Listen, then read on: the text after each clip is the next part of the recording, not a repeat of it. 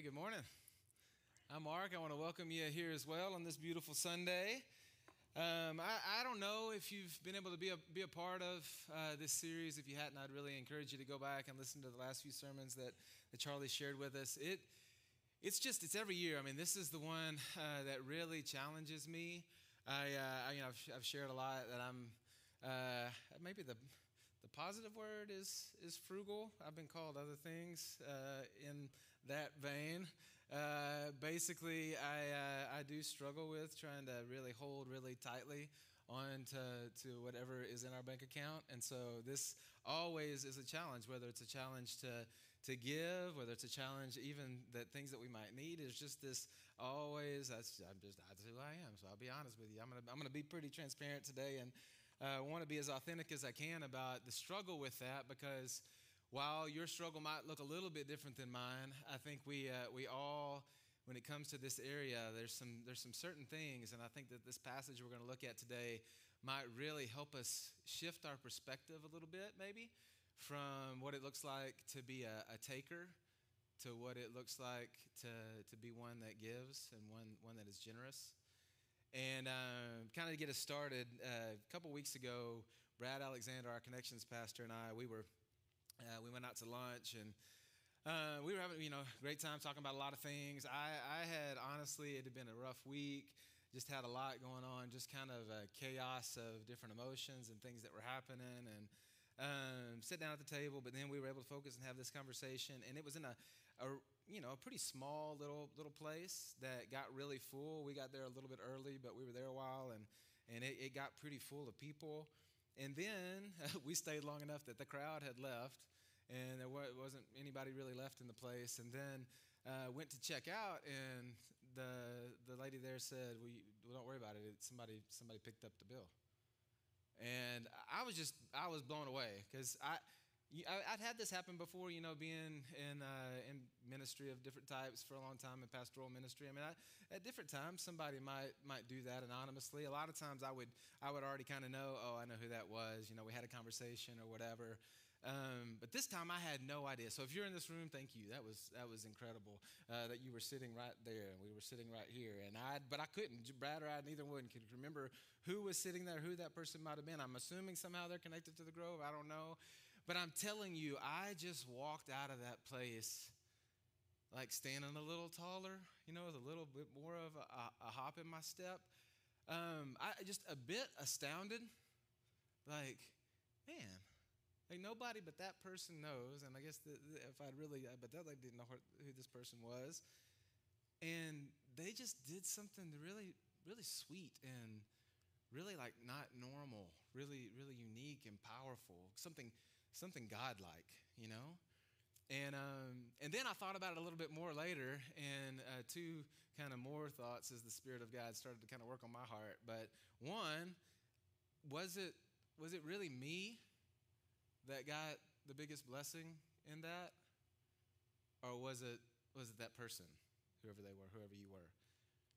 I mean, I, I walked out, Brad and I walked out definitely having received, but man, think how incredible it was for them. Like to kind of giggle as they walked out of the door, as they got in the car later that day, just thinking about, even wondering, like, what, wonder what that made them feel like when, when that happened. To just be a, a, a you know, a, a blessing to somebody. And then I also had this thought, you know, like I said several different times, I've been the recipient of that.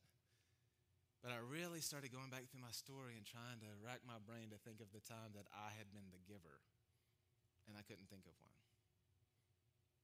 Now, why? Why, why have I never spotted somebody in the corner of the room and gone, oh man, I'm gonna do this and I'm gonna be real sneaky like, you know, so they don't know it's coming. And then, then they're gonna do it. And I'm not even gonna stay around to watch their face, but I'm just gonna know that, man, through me, God was able to bless this person and light up their day. Why have I, why have I not? What is it that, that uh, makes me look at things the way that I do? And hold on to my money as tightly as I do and not take advantage of opportunities that, that come my way. Another time, something similar that happened a few years ago that I'll never forget. We were on a road trip. Um, I don't even remember where we were going, but we uh, Friday night, Saturday night, we stopped in at this Subway, and I went in, of course, in a hurry, try to get us some food to get back on the road to get wherever we were going, and uh, we were in line, and these these two high school age girls walked in. And they were both in real formal dresses, and their hair was all done up and makeup on. Like, you know, they were definitely going to a prom or homecoming or something. And here they were in line at Subway. And it was obvious that they were just out of place, right? And I had already spied, of course, I mean, stuck out like a sore thumb, right? We're all in there, and there are these two very, you know, nice dresses and going, and then they're walking through the line at the subway. And I'm thinking, man, you know, I wish somebody had opened the door for them. You know, I wish they had somebody pulling out the chair for them. I wish, you know, somebody was paying for this meal for them. And I'd had the thought. Well, then when they stepped up to pay, this uh, older gentleman behind me, there was a couple sitting behind us, and, uh, and he got up and cut them off at the cash register and said, I'm going to I'm gonna pay for these two girls. And I just, I got teary eyed. I was like, man, that's, that's right. That right there, that, that was right. And then I was kicking myself thinking, why didn't I do that? Because that was that was right. And it had the fingerprints of God all over it, you know, just just beautiful, selfless. There was a person that was in need and and this person took from theirs and gave.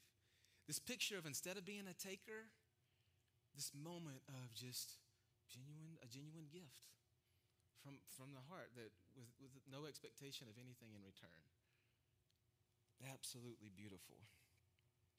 You know, as we've been moving through this series, Charlie has shared with us some, some core realities about, about our money. And uh, the first one was the world belongs to God, all things are His. Then also, that this God is generous and that He shares it with us. He has the right to make the rules, but we take what we want. And this brings guilt and shame. So we've got a God that owns everything and he generously gives it. And just our mental- mentality is just to, to take. And I definitely think that, you know, part of us and that our selfishness is just to take so that we can build up our possessions. I'll be honest with you, I think the thing that I struggle with is taking and hoarding. Like protecting what is mine for fear that if I were to be generous and give it, that there wouldn't be anything there for me and, my, and the ones I love that are close to me. You know, that, that somehow this would be depleted, and that risk, that gamble to be generous, to be a giver, um, that then somehow we would be at loss. And that fear, instead of having faith that God would provide in the same way He provides for that person, the way that He would provide for me, that fear instead of faith is the thing that keeps me from just being crazy generous. But when I see it, I have to step back and go, man, that's, that's beautiful. That's, that's godlike. And so today I want us to talk about this idea of moving from being a, a taker to being a, a giver. And I don't want to just run right past the fact that, y'all, this, it's, it's radical. I, I, don't, I don't know where you feel like or think that you might fall on that. I, I, definitely know some folks in this room that are big time givers. So I don't, I don't know where you find yourself. But uh, the, the difference between being a taker and being a giver especially as we're going to look at it today, is pretty radical.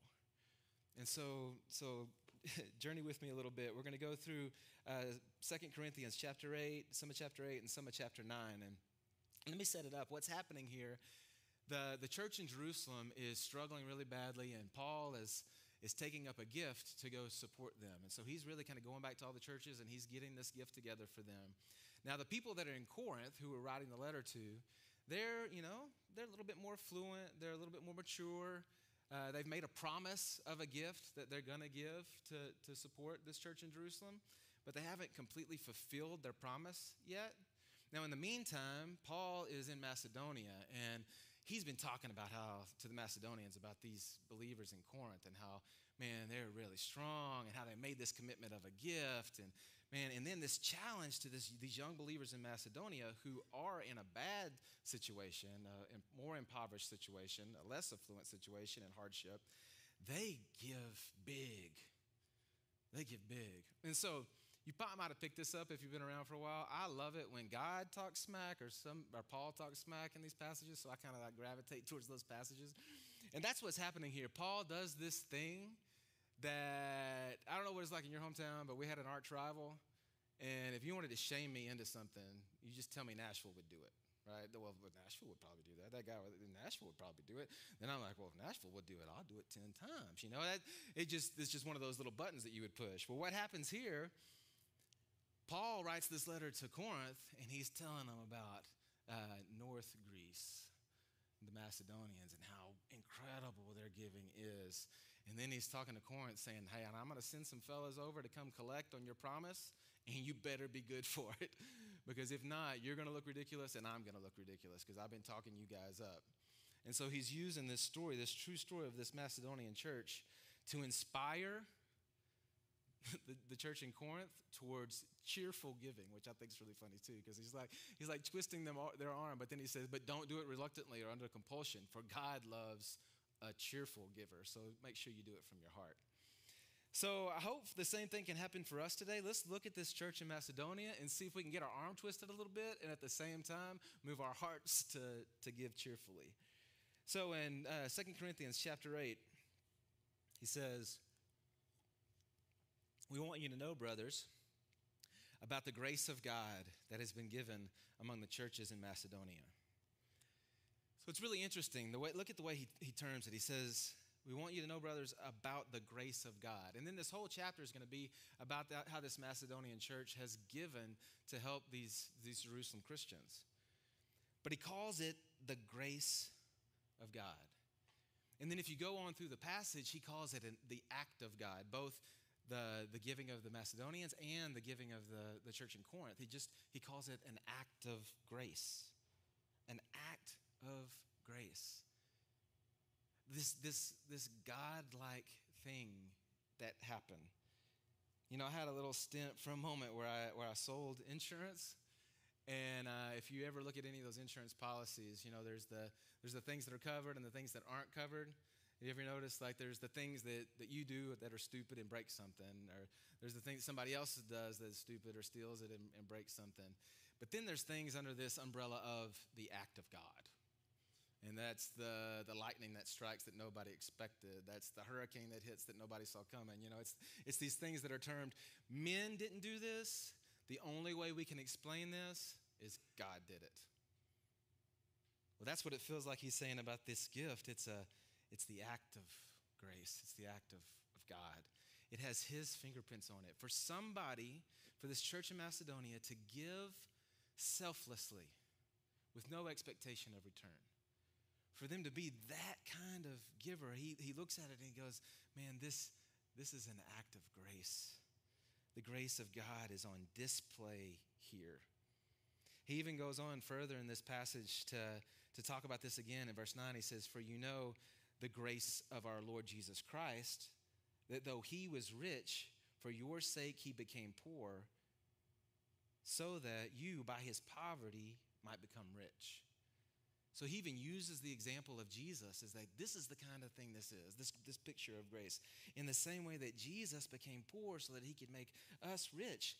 That's what this Macedonian church is looking like. They're, they're, they're giving and it's, it's, it's God-like. It's God-like. You know, I don't know uh, what other things, if you put it in another context. I know this, this week, earlier this week, we got to, to celebrate an adoption in the church. And I just remember uh, Monday, being out here celebrating it, thinking, looking around the room, going, "Oh, this has it kind of has those tinglies, like, like oh, this is a God thing, you know." For an, an adoption is, is, is a God thing. A some some big gift, somebody just doing something for somebody with no expectation of return. Always that you just go, man, that's that's not our human nature. God's involved in that. Verse 2, he says, This is the picture of this Macedonian church. For in a severe test of affliction, their abundance of joy and their extreme poverty have overflowed in a wealth of generosity on their part. Now, is that not the most convoluted sentence you've ever seen? it's got all these things that are opposite going on. So they they're in this severe test of affliction. Imagine yourself in their shoes in a severe test of affliction. Imagine what that might be an abundance of joy. Well, you're not supposed to be full of joy in a severe test of affliction, but evidently, that's what the Macedonians are experiencing. Severe test of affliction, abundance of joy, extreme poverty, wealth of generosity. Big time generous in extreme poverty, affliction and joy. See, I, th- I, think there's something going on here that the Macedonians are experiencing that we, don't, we can't even comprehend. It's so supernatural and special, you know? They get it. The, how do you battle extreme poverty? Being generous. in the middle of affliction, contentedness, and this joy that's supernatural is possible. And remember here, we're talking, he's writing this letter to Corinth, the more affluent, about this church in Macedonia, the, the less affluent. They're the ones that are full of joy, they're the ones that are being generous. It reminds me, and I may, I may have told this story before, I, I apologize if I have, but uh, Miss Roswell is just one that every time this topic comes up, I feel like I got to tell you about Miss Roswell because uh, when we um, Terry and I first started, got out of college, and we were going to work in this college ministry. And to do that, it meant that we needed to, to raise funds and build a support team. And so we went around visiting people, and you know, a lot of those were connected to our family. And so we went down to my, my grandparents' church down in southeast Arkansas, and, and we began to kind of visit with their friends and try to build a team of people that would pray for us and that would support us financially. And I went to visit Miss Roswell, and I sat down really quick I started to put together as she was telling me about her life and what it looks like. You know, I mean, she was just barely making ends meet, and she would take a little bit and set it aside for her big event each week, which was game night with the ladies. And once a month, it was her turn to buy the pizza for game night. And so she had to have that money set aside for game night with her friends. And so you know, here I did. I shared about what we're going to do, and you could tell, man, she was very excited about it. I had no doubt that Miss Roswell was going to pray for us. But as I was sharing it, I was already thinking, I mean, I'm not even going to make the, hey, would you be willing to also support us financially? Because, I mean, all that's available is pizza night. I already know this, and I'm not taking from pizza night. So we finish out, and I start kind of just, you know, not even saying anything. And she's the one that stops me and says, I, I want to support you. Uh, well, Miss Roswell, though, you, I mean, she said, no, no, no, no. I'm, I'm going to give up game night. I'm just going to take pizza money and give it to you guys. I no, Miss Roswell, you can't, you can't give up pizza night. You know, that, that, that's what you need. And she almost kind of shamed me, like, are you really going to take this opportunity away from me? And I, I realized, no, I guess I'm not. Do I believe that this is a good investment? Do I believe that what you're giving to matters? Do I believe that the reward in your account is better for this than for pizza night? I do believe all that, but you're astounding me because what I just saw was supernatural and, and, and special. and Miss Roswell supported us uh, until she passed away. I mean, she was our most faithful supporter. Um, and she had, she tapped into something. There was something really, really special there that I don't think most of us get, that it, evidently the Macedonians were, were understanding in uh, verse uh, 3 and 4 for they gave according to their means okay well that that seems that phrase seems pretty normal for us right like they they gave according to, to what they have. But then look what it does. As i can testify they gave beyond their means. Whoa whoa whoa whoa. You mean they gave they gave more than they were able to give? Well that that's pretty crazy. But he doesn't just stop there. Of their own accord, begging us earnestly for the favor of taking part in relief of the saints. They were begging for the opportunity. It's not like the opportunity gave, came across their path and they gave to it according to their means. It's not that it came across their path and they gave it, uh, uh, to it above their means. They chased it down and begged for the opportunity to be a part of it. That's how bad they wanted to do it. That's how generous their heart was. That's how godlike it was. I'll be honest with you, I do not know of this. I mean, I, where our family is committed to give, and you know the things that we give to, like our, our gift to the go, to the Grove. This past week, it you know popped up in my email, and it said, you know, this amount has been subtracted by SecureGive. I'm sure you, you're on that thing. You get that email. Here it is. It got subtracted, and I just be honest with you. It's, it's not like my heart immediately goes, woohoo! I'm not, I'm not doing a little dance that I got to. I mean, no, my, my heart goes, ooh, that's a, uh, ooh, that's a, mm, mm, mm, you know, like my first reaction is like, ooh, and then I go, then I have to sit for a second and let it, oh yeah, I am committed to this because I believe these things and I've watched God be faithful. but man, it's not my first reaction. These people, I don't even know what to say about it, begging earnestly for the favor of getting to give. Man, what would your life, would you think joy and contentedness and all that would fill your life if this was your heart? I think it probably would. Verse 5, and, um, and this, not as expected, but they gave themselves first to the Lord and then by the will of God to us. What I love about this, I think, you know, he's like, not as expected. In their, in their view, it wasn't just, hey, we're just, we're just going to give this. It was like, man, they saw that I'm going to give this to God. And then God is going to give that to the, to the church in Jerusalem.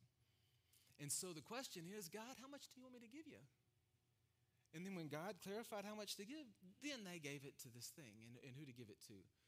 But, the, but what they, the way they saw things, they were giving it to God, and God was providing. And the same God that was providing for the church in Jerusalem would also provide for the church in Macedonia. Not as expected, it was, it was unique. God first, and then let God clarify. Instead of just looking at the account and seeing how much is there, they went to God. Let God clarify where and how much. Let Him write the number down. And then they gave. Amazing. All right, so then uh, we go on, and I won't, I won't get into all the details. You should go back and read because it's just fun. It's a fun read. Uh, First or Second Corinthians chapter eight and nine. But there's this section where he says, "Hey, I'm going to send some guys to you." He names off the guys that are coming. Uh, he even says one guy is a famous, uh, famous guy, so be ready because the famous guy's coming, and they're going to make sure that your gift is ready. Because when I get there and I come to get that gift that you promised, Corinth, uh, I don't want to be humiliated, and I don't want you to be humiliated. So you need to have that gift ready. So I'm going to send these guys ahead of time, just just to be sure, just just to be sure that you got things together. And then uh, after he said some of that, chapter nine, verse six, he says, "The point is this: Whoever sows sparingly will also reap sparingly, and whoever sows bountifully will also reap bountifully." Uh, first first hour, I was talking to a farmer that that's in our church, and he just got back from harvest. and it's just it's so simple when you talk about farming terms, you know. If I hold back the seed and I don't put it all out, well, I can not expect a harvest of the things that I'm still holding back on.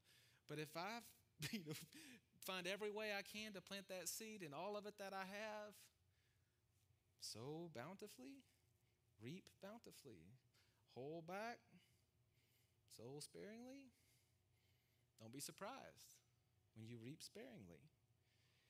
It, this, this thing is a, is a calculated bet that we're talking about.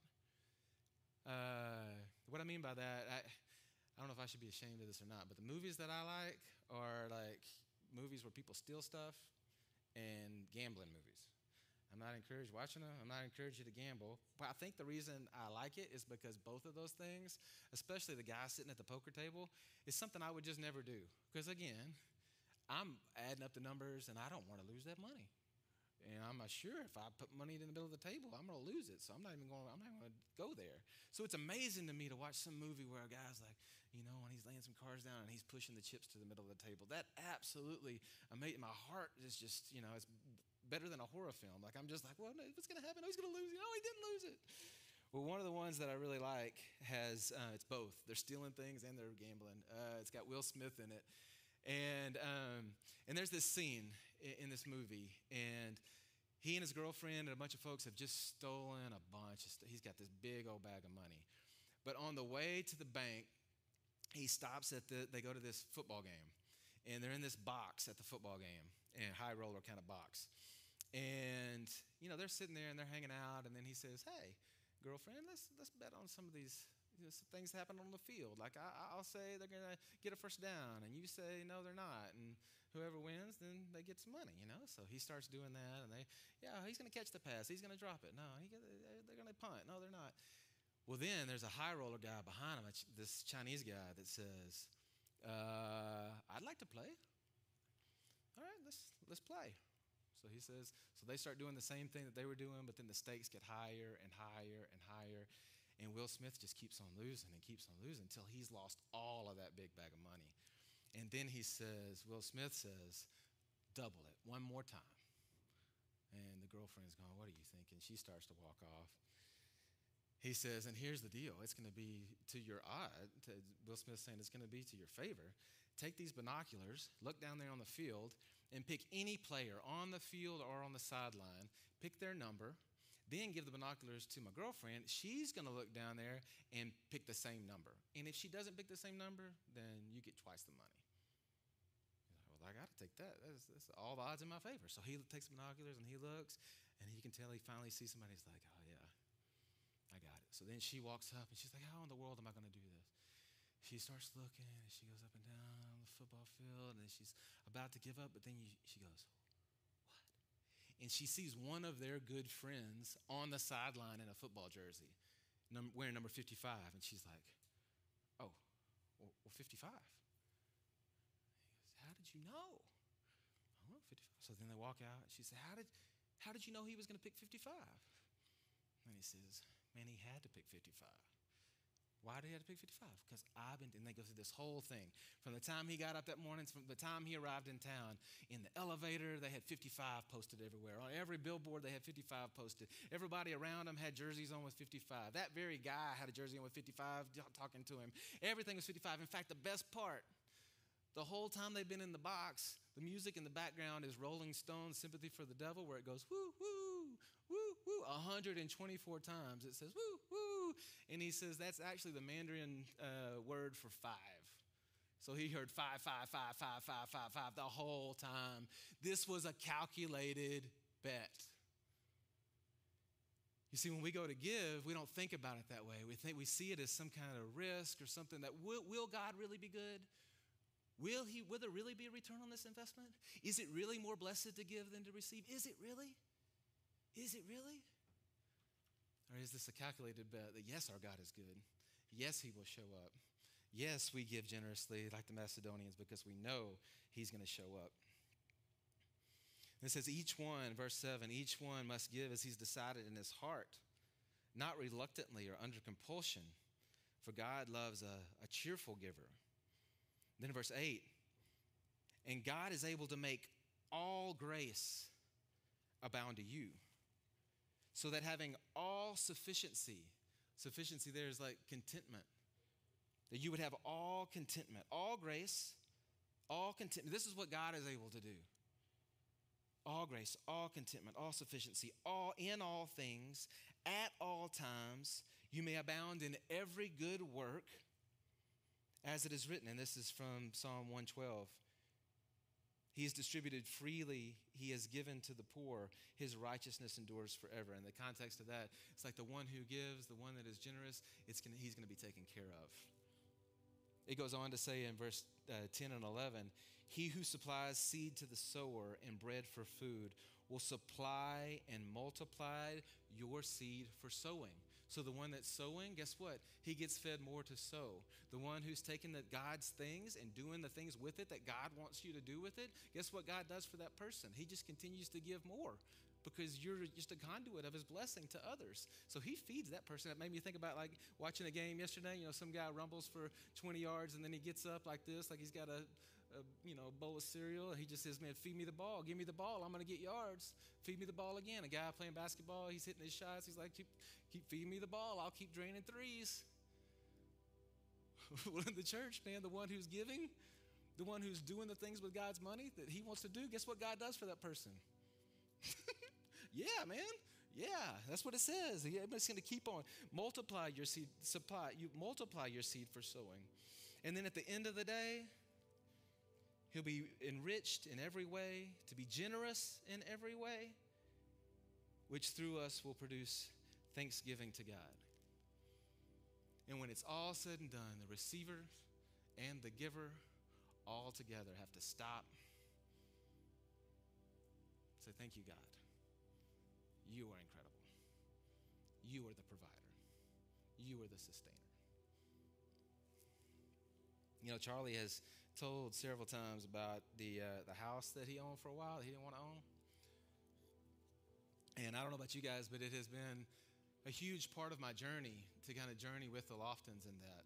That man, I, I, can't imagine what it would be like to have a house a long ways from here that I didn't want to own that I'm that I own, and and that whole story and the way that God provided for their needs and and and took care of them in that.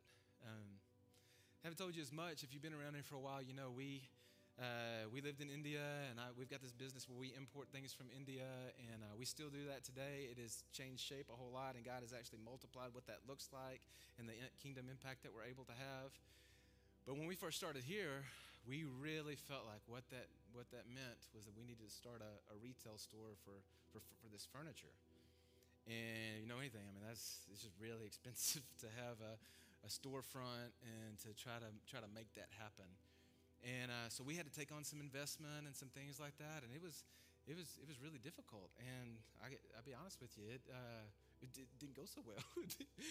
the, expenses and the cost didn't necessarily work out that well. So by the time it was finished and we decided to, to take go at that a different way, uh, man, there was it had left us at a loss. And a lot of Sundays in here when Charlie would tell one of those stories, or man, when Cass would play that ocean song, goodness gracious man, if you walk by me and he's playing that ocean song, uh, there were a lot of those Sundays that I was just crying, man. Like, yes, I want to have that kind of faith, God. I want to believe that you're going to provide for us. And while I really struggle with spontaneous giving, Terry and I have been committed forever since since we were married that we were going to continue. We were going to give every month, and we were going to we were going to do that. We were going to do it as big as we possibly could imagine, and pray and and do that. And God has just provided. And I can tell you, uh, a couple weeks ago, that last uh, investment, that last thing that we owed, was paid. And I can't exactly tell you how God provided for our family the last five years and then also did that. I really can't tell you. I can tell you, I mean, there's one story after another of the way that God just did miraculous things. And He did it. He did it. And that's what, that's what Charlie's story tells like. I, am sure we could have testimony from a lot of folks in here that you've just watched God just provide. He does it, He's good. The one that is generous, the one that gives, it's our amazing God does this, and then everybody has to stop and say, Thank you. I wanted to tell that this morning. This morning, I was, th- I was thinking about should I, should I share that or not? You know the reason I had to? Because I wanted in front of everybody and in my own heart to say, Thank you, God. You're faithful. You're faithful. You provide. You ask us to be generous, but you don't leave us alone. You provide. To be a generous giver is miraculous. It's an act of grace that requires faith in the face of fear and to believe that God really does what Philippians says that he will supply all of your need according, according to his glorious riches in Christ Jesus. Let me pray.